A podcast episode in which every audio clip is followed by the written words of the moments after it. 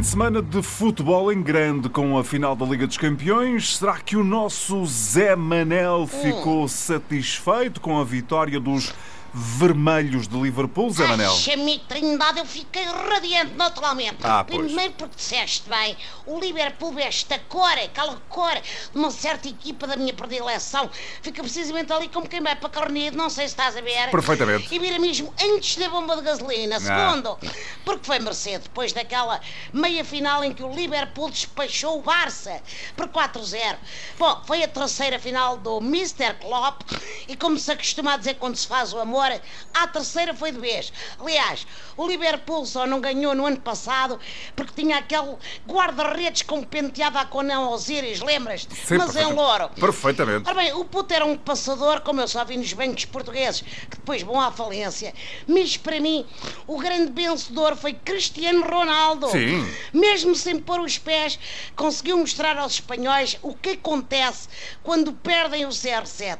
Sim, senhor, recebem a final em Madrid, mas não vêem nenhum clube espanhol a disputar a Champions. Arrecada e vai buscar, amigos hermanos. Está bem visto. De facto, foi uma final Sim. só com equipas inglesas, tal como já tinha acontecido na final da Liga Europa. É como dizes, politicamente os ingleses andam uma desgraça com aquele circo que é o Brexit. No futebol estão a dar cartas, gostava só de salientar que Chelsea, Arsenal, Liverpool e Tottenham têm treinadores estrangeiros. São quatro Flamengos lá dos bifes, treinados por quatro Jorge Jesus. Pronto, só espera que a Inglaterra não venha cá limpar a Liga das Nações.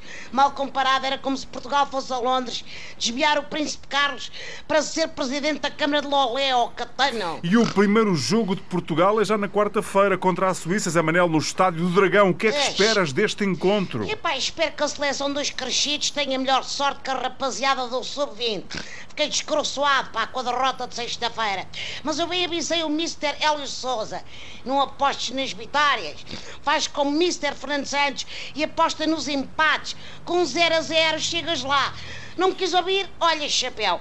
Mas agora temos de torcer para um ataque em força de encontro à Suíça. Como o Fernando Santos, é engenheiro, deve perceber de relógios, estás a perceber? Pode ser que ele atrase os ponteiros àquela maralha e ponha o despertador a tocar para uma goleada. Carrega Portugal! Vamos lá ver como é que corre. Até para a semana, Até grande para Zé Manel. a semana.